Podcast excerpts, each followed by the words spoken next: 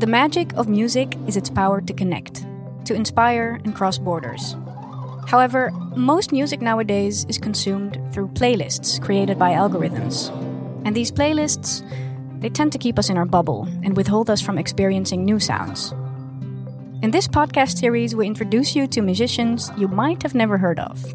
This is Music Meetup.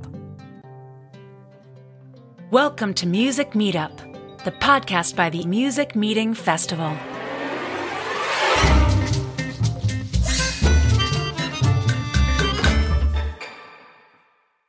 Music Meetup is based on a concert by two artists. They are invited to join forces in a spontaneous and sometimes even improvised collaboration. In this podcast, we get to know the people behind the music. Our talks are just as improvised as the concerts. So we've put a big bowl with questions on the table that can take us anywhere and everywhere. My name is Rufeda Abu Taleb. I'm an artist and the host of this show. In this episode, we meet Effe Erdem. He's a composer and trombone player from Rotterdam, known for his adventurous and versatile approach. His music meetup is with bass player Glenn Gaddum. Glenn is known as the sidekick of artists like Anouk and Matt Simons, but he also likes to produce his own music in his home studio in Amsterdam.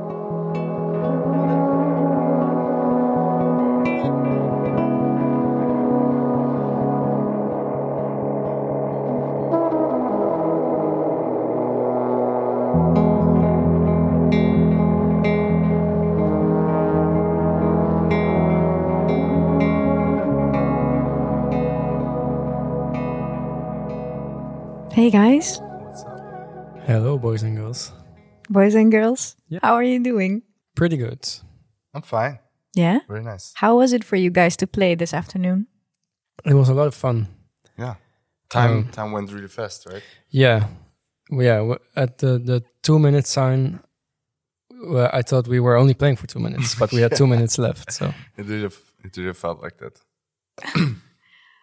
So, um, this wasn't the first time you played together. Do you do you remember when it was the first time you met? Oh yeah. I'm not sure, but I think it was at some session at the Bird, maybe after North Sea. Possible. Possible. One of those, Seven, eight years. maybe Yeah. For possible. one of those infamous I- yeah, Bird this- sessions. Yeah. But I really don't remember specifically when was it. No, me neither. Crazy. Yeah. I don't know. I feel like I know this guy for a long time. What do you like most about playing with Glenn? I mean, uh, for me, he's like one of the most musical bass player that I know worldwide. I would say. Wow. Uh, yeah, That's so sweet. Thank you. Yeah, man. And you know, you know, I work with a lot of different bass players, very good bass players as well. But like having Glenn just 70 kilometers next to my house, it's it's incredible opportunity. You know, when I also like, uh, we also recorded my album, which is not released yet. Uh, when I was composing stuff, I was I was thinking per musician with their abilities, with their sound, and with their musicality, what I can compose, what I can arrange. What is it about Glenn that makes him so special? So special. Um, I mean, first of all, he's really he has really control of his instrument. You know, that's that's definitely basic, and and the knowledge and and uh, and the soul he has for the music that that really makes the difference. I think. I mean, you know, everybody can play the music, everybody can play the instrument, great, but then there's this personalities makes the difference. So, Glenn, what what is it that you like about Effe? Everything.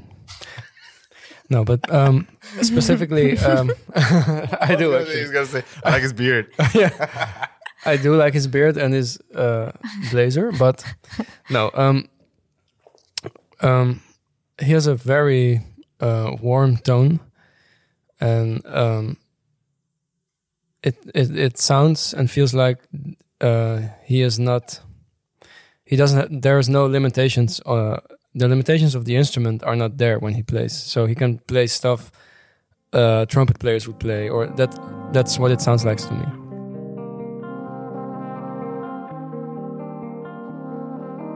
So it's very limitless and very fast um, to to respond musically.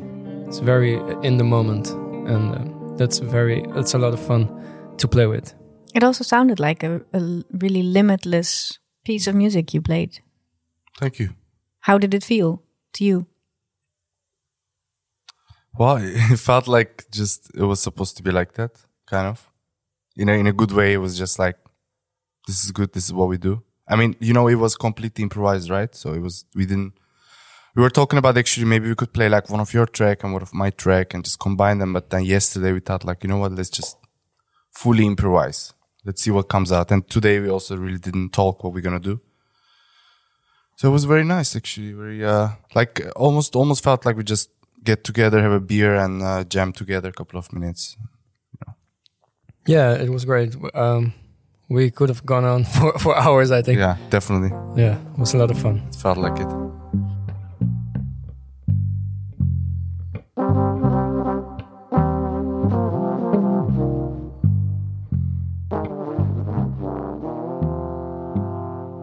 Effe, are you ready for your first question? Sure. Grab one. I'm not looking. I'm not looking. Oh, I grabbed two. Which concert changed your life and how? Wow. Um. I yeah, this is a little bit, it's a little bit, a big question. There was when I was a kid. We were at um, I think it was like uh, New Year's evening or something. We we had a family uh, gathering and we went to some some nice uh, you know, one of those all exclusive hotel with the whole family. And there were like this uh, bossa band was playing. Um, three people or four people or something. I was then maybe 12 years old, 13 years old. And I had my trombone with me then. And I already like, little like improvising and stuff. So they actually called me like, Hey, we heard you play trombone. You want to join us? And I played like with them for like half an hour or something, 40 minutes. Super chill, you know. But, uh, you have to explain this. You were on a holiday with your family and Yeah. you brought your tro- your trombone. Yeah. You always bring your trombone on holidays. Uh, yeah, mostly. Look, I, I, I- was studying classical music then. You know, I started conservatorium like when I was 10 or 11, something like that. And since then, it's just an, uh, thing I do. I always bring my instrument with me. Wherever I go, I, I like to practice a bit. Even if I don't practice, I, it's, I still have it with me. you practice daily. Uh, yeah, yeah. I Ever mean, since last you were 10? not really, but I am right now in a, in a good, good, uh, good practicing mood, let's say, lately. And why why did that uh, specific concert come to mind? Why was it so special? Why did it change you? because I think it was um, it was I think first time that I actually played interact with people and improvised. And before it was like when you study classical music, you just practice on a tune, you know, always play the same thing, or like play with an orchestra, and there's not really space for you to express your musicality, let's say. And that was the first point that I could actually interact with people. And now I'm thinking about they were really not great musicians, but just, you know, for me was like perfect opportunity to discover myself. And that point on, I was like, okay, I really want to do this. Like, I don't want to stick to only one thing. I want to improvise with my instrument and play other music styles. Yeah, that's an amazing story. So that was the first time you actually were uh, challenged to play your instrument intuitively instead Yeah. of playing the notes that yeah. were written. Yeah. That's cool. It's nice that you remember it like that. Yeah. Now, now the, when the question came, that, that came into my mind. Do you have a, a specific concert in mind that changed you?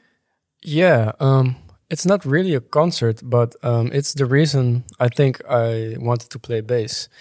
Uh, and it, I saw my dad play it on a birthday party of my grandfather. Uh, and I was always inspired by my dad, who's a piano player. Uh, but um, there was like this birthday party, and there were some musicians, and my dad grabbed the bass. And I didn't really know what a bass was, I think, before, because it's not a very um, uh, how do you say? It's not an instrument that that takes a lot of attention in music usually. So I kind of knew it existed, but not really. And then I saw my dad uh, on this sort of not really concert, but they were jamming, and he took the bass, and I saw him playing it. It was very simple, and then I realized like that's what I want to do. So that's I think like a couple of days later I told my parents I wanted a bass, and um, You came out Yeah. as a bassist to your parents. yeah, exactly. How old were you uh, at that point? Uh, I think I was like 14 or 15. What was it about your dad playing that bass that made you feel like that was your instrument?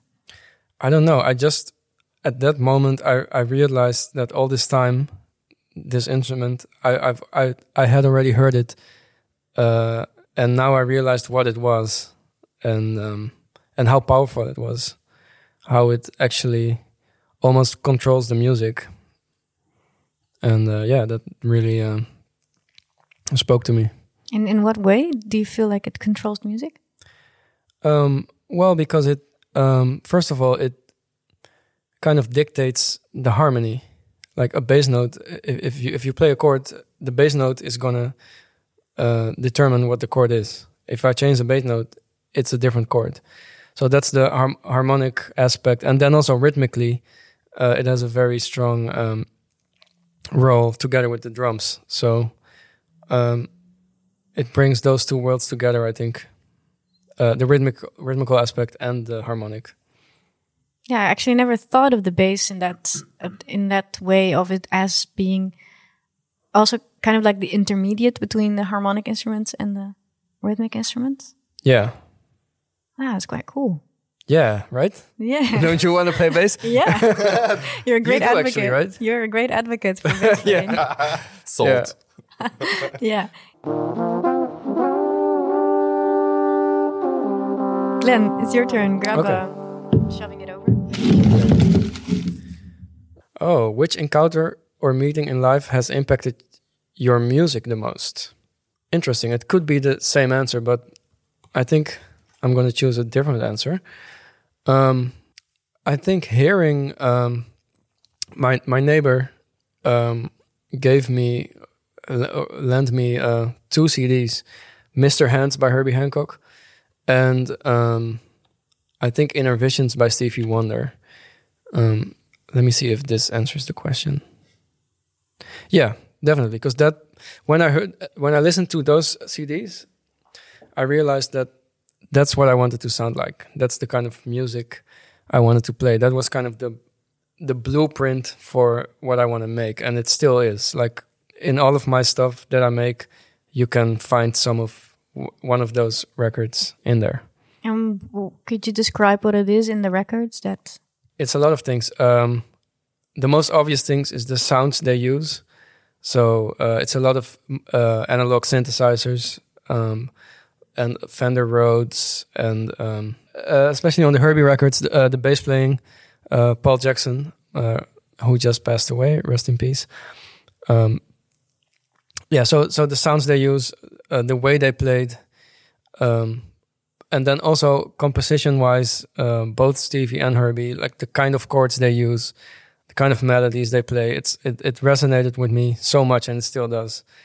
Um, so yeah, I think musically that that really uh, changed my life.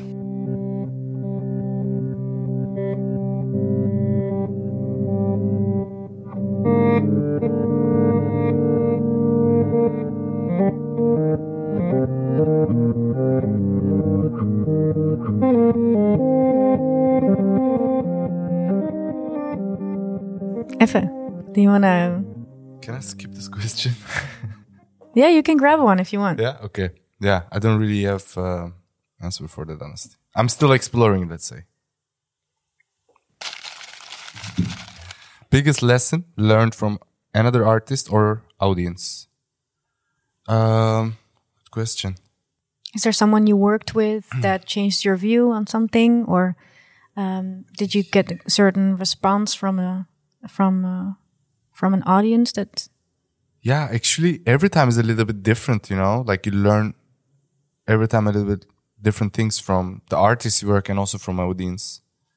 Um, I would say like as an artist, I, I couldn't really give a name, but there were a lot of aspects of stage uh, presence, uh, and the way of playing, the way of, um, way of handling situations on stage these kind of things that you only learn this by an experience or by seeing it. And I think, So, what kind of things did you have to learn in handling? um, so for example, when I play solo with my own project, you, like it's it's not a it's not a like a just setup that you just play and, and no interaction and, and it's just like okay next tune and stuff you know you kind of have to you kind of have to interact with people tell what's going on and you know there's always an entertainment part of the show right?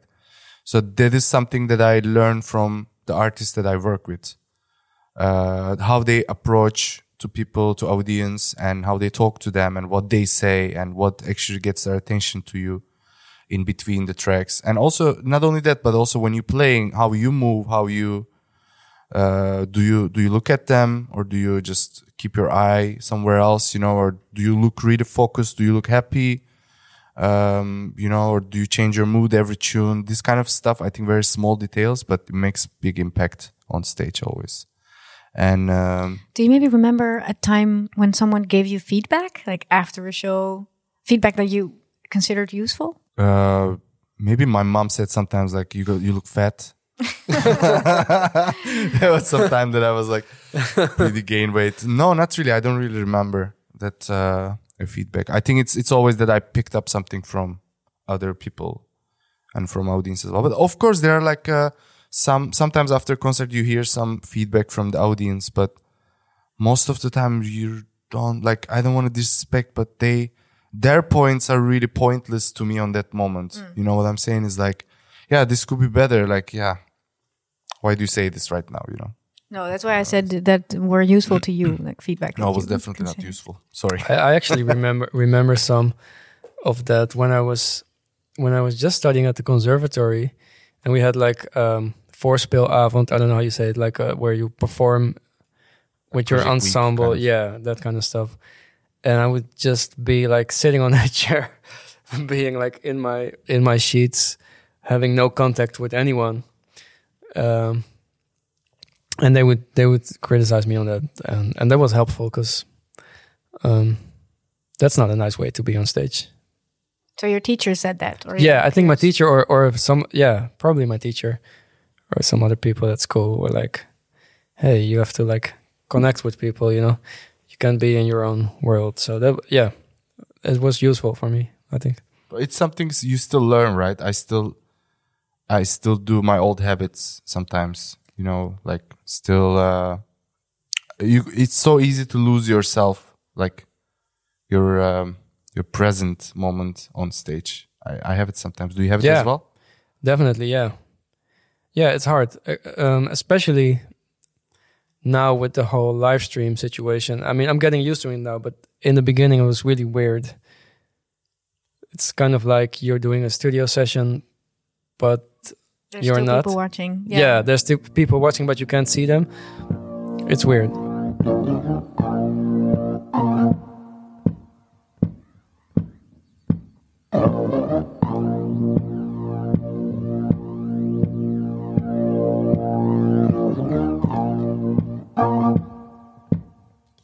Are you ready for your next question, Glenn?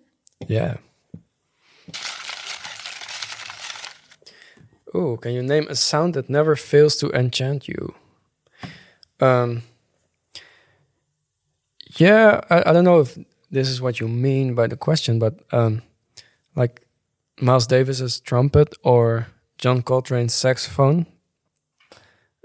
When I when I hear any of those sounds, I immediately know who it is, and I'm immediately en- enchanted by it. What is it about the sounds of these instruments? Um, well, that's the mystery. We don't know.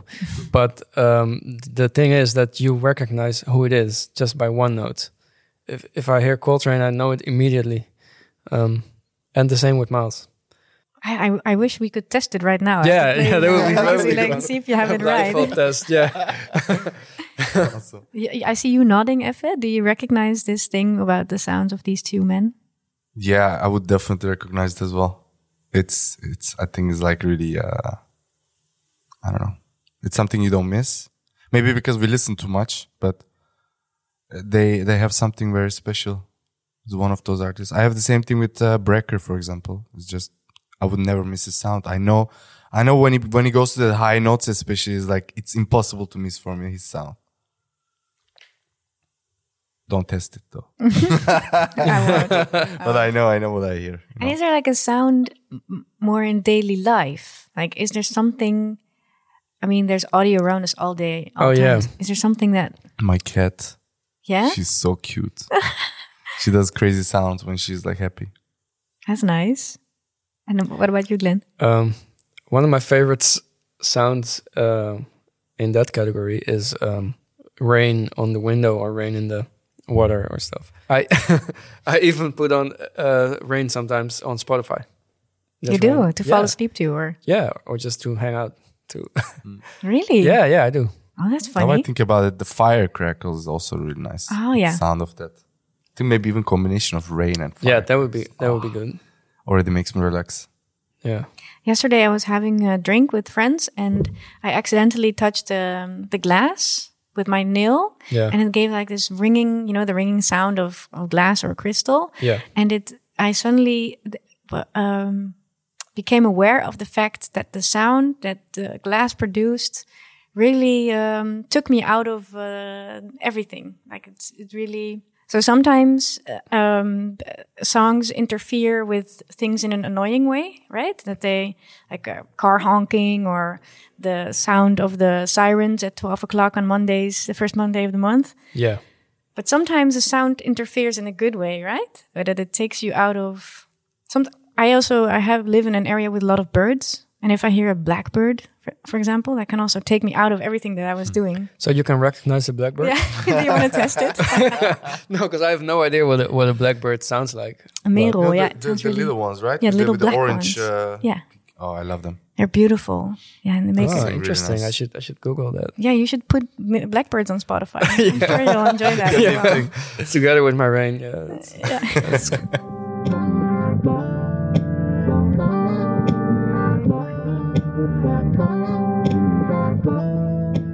Effe, do you want to grab another question? Sure. Need to finish the whole ball? No, I don't. Fondest memory to an instrument. Uh, what, what does it mean fondest? Like um, th- that you hold most dear, that you care about um, most, that's closest to your heart. One of my instruments Mm-hmm. or something? Ah, yeah. Okay, yeah, yeah. I do have one. I still have my bone actually at home that I don't play it with much with it anymore because it's uh, it needs to repair. What is it? Trombone. Oh, did you say bone? I was it's like I was You thinking the same. bone. Like, what is that? Yeah, you call it bone. bone. okay. Oh, Short okay. way of saying. But uh, it- that, is that what you mean or another instrument? Yeah, yeah. No, it can be a, a trombone. What's special about this one? So um, that's actually was my first trombone that my father bought me. Um, after I think like two three years of study in the school. In that time, it was like kind of expensive to afford an instrument. So I was like, after a couple of years, I was borrowing from school and some other people, and my father could buy me one uh, new one. It was a small bore, actually, just trombone. But then I was playing with classical music with it, so it was a little weird but it was beautiful and and it still sounds very beautiful i i'm just i'm connected to that instrument Do you still play it sometimes? yeah i do i do only thing yeah the slide is a bit um was a bit slow because there's like damps on it and stuff but it's fixable it's still doable And how does this specific instrument make you feel different than the other bones you own? In the closet. Oh, the closet no. well um, there's like this there's a history with instruments right there's always like like years and years people play on that and it's just it gets old but in a way like in a good way you know it is just it's like wine let's say the more the more it waits not waits but like the older it gets and the more it played it becomes better and better especially with brass instruments it's a bit like that As- when you buy for example a new instrument you really have to play for a couple of years to be uh, to to open the sound of the instrument because it might be sometimes too close or too dull. So it might sound too dull. Yeah, there's definitely like a time frame in that. Do you have a specific instrument? Uh, I know for a fact that you actually have a lot of instruments that were made specifically for you, right, Glenn? Yeah, I do. That's such a luxury. Yeah, yeah, those are great. Those are, I think, those are my favorites to play. Um, and some of them have stories. Like one got stolen, and I bought it back at a pawn shop. Wow. How much Yeah. did you pay for it? Um, fifty euros. 50 euros? Yeah. Transaction cost. No, they knew about it. yeah, they knew about it. So Oh, okay. it so was they, all over Facebook and stuff. And then they called me like, "Hey, there's somebody offering the bass," um, and I told them, "Yeah, just buy it for fifty euros, and I'll give you the fifty euros." Oh. Um, so yeah, I, I have a lot of instruments. Um, I also have a, a, a, spec- a special one that I got from my grandfather. Um, that is a a Höfner. It's it's it's known as the Beatle bass, the Paul McCartney bass. Um, and I think my grandfather bought it new in early '60s, and I have it now. So that's Makes it vintage now? yeah, it's it's vintage. Uh, it's nice. Yeah, I don't know. I have a lot of instruments, and I like them all. Is this one special because it because it used to belong to your grandpa? Yeah, definitely. Yeah. And he gave it to me, I think, when I graduated from the conservatory. Wow, that's a beautiful Yeah. rite of passage. Yeah. So that's nice.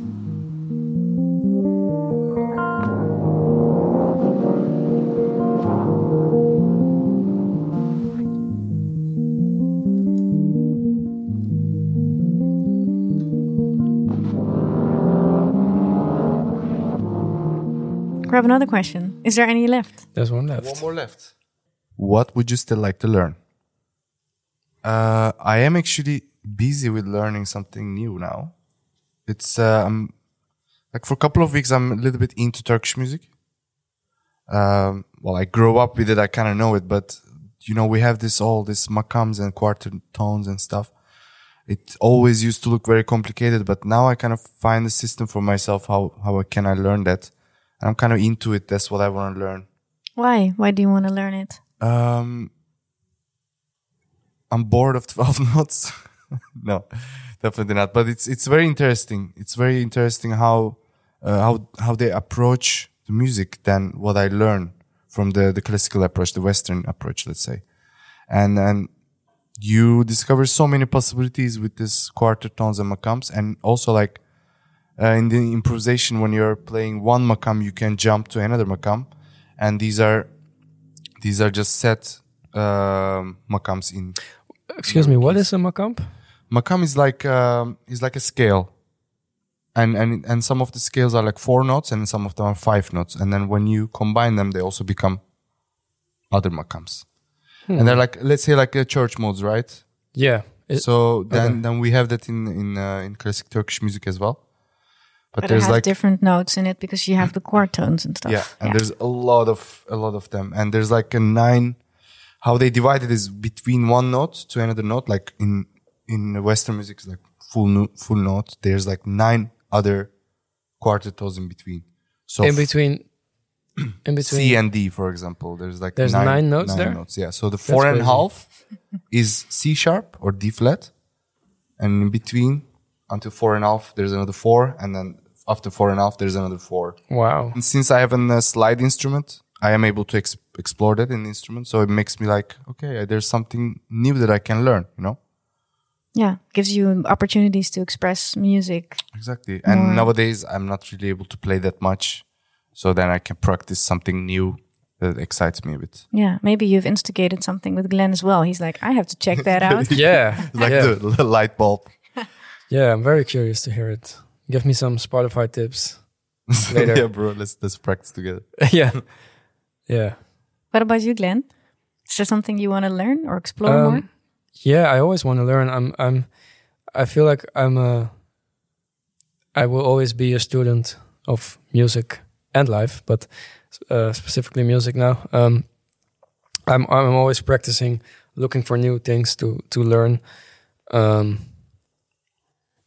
yeah, I don't know. Right now, I'm kind of more working on technique. I have like these phases that I go through. Uh, if I if I have a lot of like musical inspiration, I I will work on more musical stuff, and if I don't, I'll just work on more technical stuff, and that will inspire me to to get um, like musical ideas again. So uh, specifically now, I'm I'm just like working on some some technical stuff that is boring to explain anyway. But um, yeah, I'm, I I always want to learn, and I will always try to keep on learning new things. All right. I think um, I think we are wrapping it up here. All right. Thank you so much for your time and your openness and sharing your thoughts behind your work. Thanks for having us. Yeah, it was fun. Thank you. And it's really always super nice to have this context of your ways of thinking and your background to the music that we also have, that we also can watch after listening to the podcast or the other way around. So thank you for that. Makes it a lot more valuable altogether. Cool. Thanks. Yes. Thanks. This was an episode of the Music Meeting podcast. Please find the full concert and more information about the Music Meeting Festival program on musicmeeting.nl. Don't forget to hit the subscribe button to get updates on the show. My name is Rufeda, and this podcast is produced by Dag en Nacht Media and Music Meeting. Thanks for listening, and until next time.